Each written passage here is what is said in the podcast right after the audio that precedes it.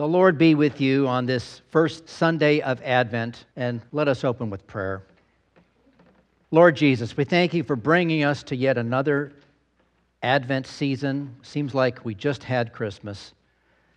What did we do in the meantime, Lord, all those months in between? Well, we heard your word repeatedly, and here we are again to start another church year to hear of the birth of your Son, Jesus Christ. So be with us this day. Be with those who could not make it today or are still traveling. And uh, increase our faith, strengthen our hearts to once again adore your Son at the, at the uh, revelation of his birth in Bethlehem. In your name we pray. Amen. Amen. When parents find out they're expecting a child, many more hopes and expectations come along with that discovery. Parents begin dreaming about what the child will be like. They wonder what he or she will accomplish. They hope for the best. Every parent wants to be able to point out their child at any stage in their life and proudly introduce them by saying, This is my son, this is my daughter. But every parent has to face inevitable disappointments as well. Our children will not, will not live up to every expectation we have of them, in case you didn't know that already. The dad who places a tiny basketball in his son's crib may end up with a son who is not interested in basketball, or same could go with a, for a daughter. The mom who prays nightly for her teenage daughter or son tries to raise them and up, rise, tries to raise them right and do everything right may get an upsetting phone call in the middle of the night that their child has gotten into some trouble. Life with children does not always go as we plan or hope. This Advent, we're going to look at three father son relationships, at least the first three Sundays of Advent, starting with this one. We're going to look at three father son relationships found in the Old Testament. On the fourth Sunday of Advent, we're going to look at a New Testament relationship between a father and son. But for the first three Sundays, Old Testament relationships between father and son. And these stories will explore the hopes and expectations that these fathers had for their sons. But we will especially look at the disappointment that each father face, faces as his son fails to meet the expectations. Ultimately, each message will end by looking at the perfect father and son relationship, the one shared by our Heavenly Father and His only begotten Son, upon whom God smiled and said, This is my Son, whom I love, and whom I am well pleased. So today we, be, we begin by looking at perhaps the most disappointing son in the history of mankind, the son of Adam, Cain.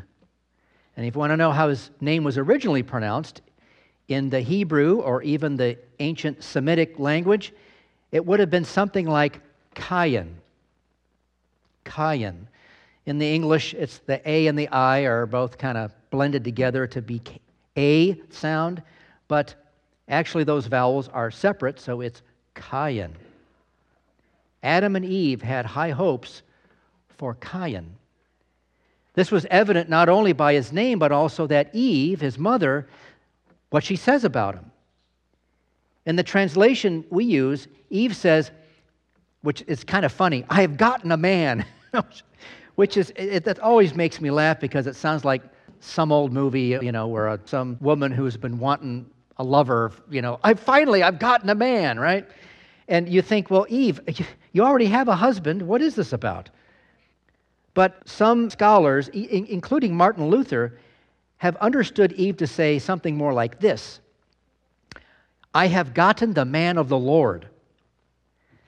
Which is still kind of funny because she's just conceived a son and she's already saying, I've gotten the man of the Lord. It is kind of bizarre. Well, what this could very well mean is that Eve thought that Cain was the promised seed spoken earlier in Genesis, who would crush the serpent's head and bring salvation from Adam and Eve's sin. The name Cain comes from the Hebrew word meaning to possess or to acquire. So it's, it's Eve's acquiring, right? She's gotten the man whom she's going to put her hopes in that he's going to undo the sin that she did with her husband Adam. And Martin Luther puts himself, well, he tries anyways, to, to put himself in Eve's brain and um, imagine what she was thinking at this moment. And he comes up with something like this Eve is thinking, I remember what my husband and I lost through our disobedience to God. But now let our hope and speech be of nothing else, nothing else except winning all that back and keeping possession of it through this man that we got, or he will be a man, that we got from God. For I have gotten this man of God who will obtain that lost glory for us again. Now, those are some high expectations, aren't they? Contrast this to his brother Abel, and his name was pronounced Avel, or Avel, who gets no such welcome from his mother and whose name means vanity and implies something that is worthless or cast aside. What a strange family this was, wasn't it? This Adam and Eve and their first two kids. It's, we don't get a lot of backstory, but if you were to get uh, one of these who's who in the Bible books, which you really ought to get one of these because every name that's mentioned in the Bible, you can look it up, right?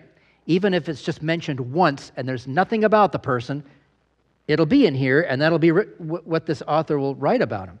So if you get one of these books, this is what it says about Cain. First son of Adam and Eve, who became a tiller of the soil with his brother Abel, who was a keeper of sheep. Cain's murder of Abel became proverbial of similarly violent and destructive sins. And that's from Jude 111. Each of the two brothers had brought a sacrifice to the Lord. According to Hebrews chapter 11 verse 4, Abel had acted in faith by bringing a more acceptable sacrifice than that of Cain. The latter's anger had flared against the divine rejection. In retaliation, he killed his brother, whose offering had been accepted by God. In seeking a reason for Cain's inappropriate violent reaction, biblical commentary simply says that he belonged to the evil one, which is kind of interesting, isn't it? It's like Cain was rotten from the start. The Lord confronted Cain with his guilt, judged him, and pronounced a curse upon him, driving him out to the land of Nod, east of Eden, which was a movie, by the way, with uh, James Dean, but has nothing to do with Adam and Eve, right? when he complained that his punishment was greater than he could bear and that someone would find him and kill him, the Lord placed a mark on Cain and promised to take sevenfold vengeance on anyone who dared to kill him. So that's another interesting thing about Cain. You would think that God would be like, yeah, you, you killed your brother, zap, gone, you know, vaporized, right? But no, God is going to continue to sustain Cain into his old age, but he will be banished. But if anyone tries to hurt him, they're going to receive the punishment. In the land of Nod, Cain built a city and named it after his son Enoch. Through Enoch, Cain became the progenitor of a large family that during its early generations became tent dwelling, tent dwelling herdsmen, musicians, and fashioners of metal objects and implements.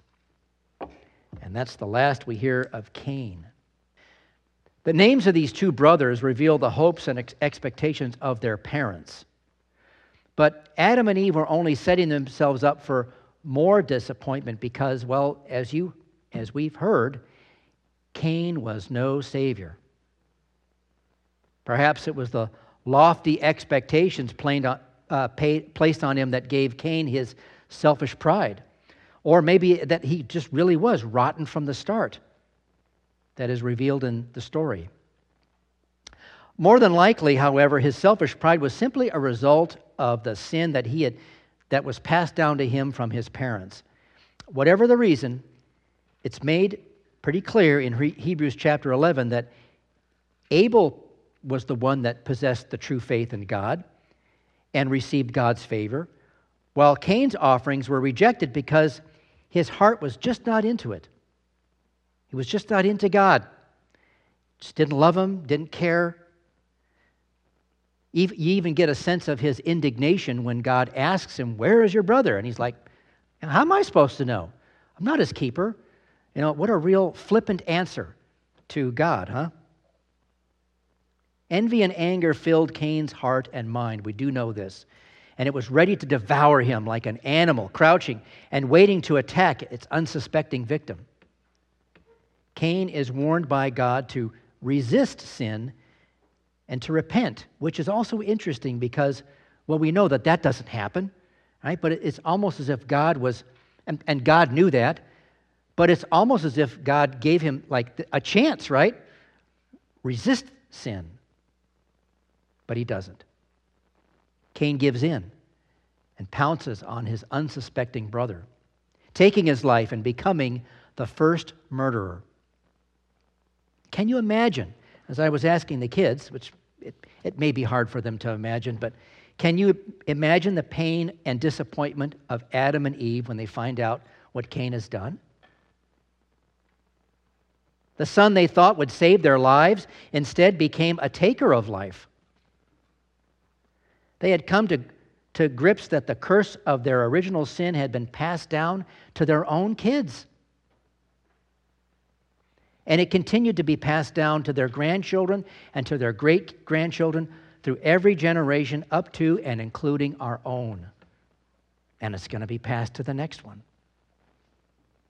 By the one man's disobedient, by, by the one man's disobedience, the many were made sinners. That's what we heard in our chapter from the Romans. We're all sons of Adam.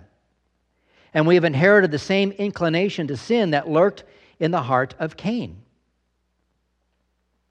I have a saying. It's one that I made up, actually. At least I think I can say that. Guns and dormitories don't mix. Have you ever lived in a dormitory? You know, either in college or in the military? Well, I lived in one. My early days in the service, I was, had to live in a dormitory.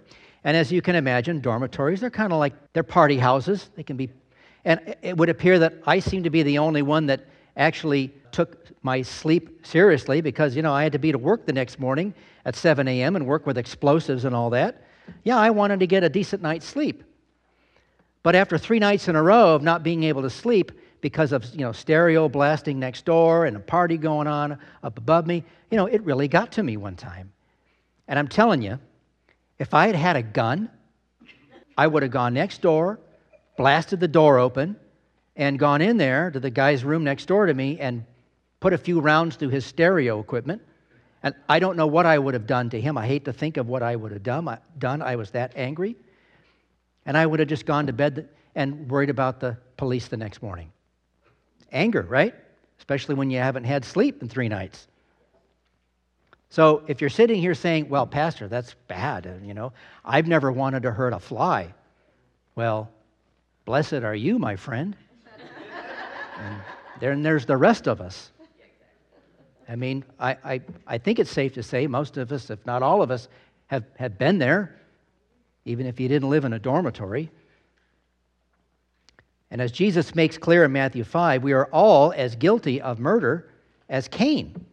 Everyone who becomes angry with his or her brother is liable to the judgment of murder. Anyone who insults his brother or says to anyone, you fool, will face the same condemnation that Cain did exile from God. When it comes to keeping God's Ten Commandments, we have all been huge disappointments. Our offerings to God have not always been made with hearts full of faith and joy, out of, but out of a grudging compulsion. We have, a, we have harbored anger and envy in our hearts towards others. We have, we have imagined that we are not our brother's keeper, not responsible for the well being of others, more concerned with ourselves. As children of God, we have fallen well short of expectations. This is the, why the writer of Psalm 146, we didn't hear that one today, but you can read it yourself. This is why the writer of Psalm 146 instructs us Put not your trust in princes nor the Son of Man, in whom there is no salvation. When his breath departs, he returns to the earth. On that very day, his plans perish. We don't want to do that. We don't want to be that way. Adam and Eve were wrong about Cain being the promised seed, but God's plan, thankfully for you and me, was still intact. The Savior would indeed be a son of Adam, true man, but would also be the Son of God, true God Himself. Into our world of hatred and murder was born our God of love and life. From the moment Jesus was a small child, the spiritual heirs of Cain sought to take his life. Because he lived his life as a perfect offering to God, others grew envious and angry toward him. Eventually, they succeeded in spilling his blood. There's two uh, Lenten hymns in our hymn book that bring the story of Cain and the story of Jesus together. And one of them is, My song is love unknown. And there's a line in there that goes, a murderer they save, who was Barabbas, remember? And the Prince of Life they slay, who was Jesus. For Cain and for all murderers since him, including you and me, the Lord and giver of life is murdered so that we might be given life. And there's another hymn, Glory be to Jesus, that there's a line in there that's Abel's blood for vengeance pleaded to the skies, but the blood of Jesus for our pardon cries. That's good news. The voice of your brother's blood is crying to me from the ground, God tells Cain. The blood of Abel cried out for justice for himself, but Hebrews chapter 12 tells us that Jesus' blood cries out not for himself, but on behalf of the whole world. That's you and me, all believers, all those who would come to faith you have come to Jesus, the mediator of a new covenant, a new agreement, and to the sprinkled blood that speaks a better word than the blood of Abel. Jesus became our murdered brother so that he might keep us from everlasting death.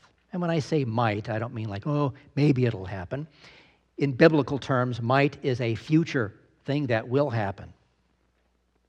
Jesus is the true son of Adam, whose shed blood and broken body are the perfect sacrifice offered by God the Father to wash clean and forgive our, blot out the sin of our murderous hearts and make us sons and daughters of God. For if because of one man's trespass death reigned through that one man, Adam, much more will those who receive the abundance of grace and the free gift of righteousness and which will reign in life through the one man, Jesus Christ, for us. Because of Jesus, your heavenly Father is not disappointed in you.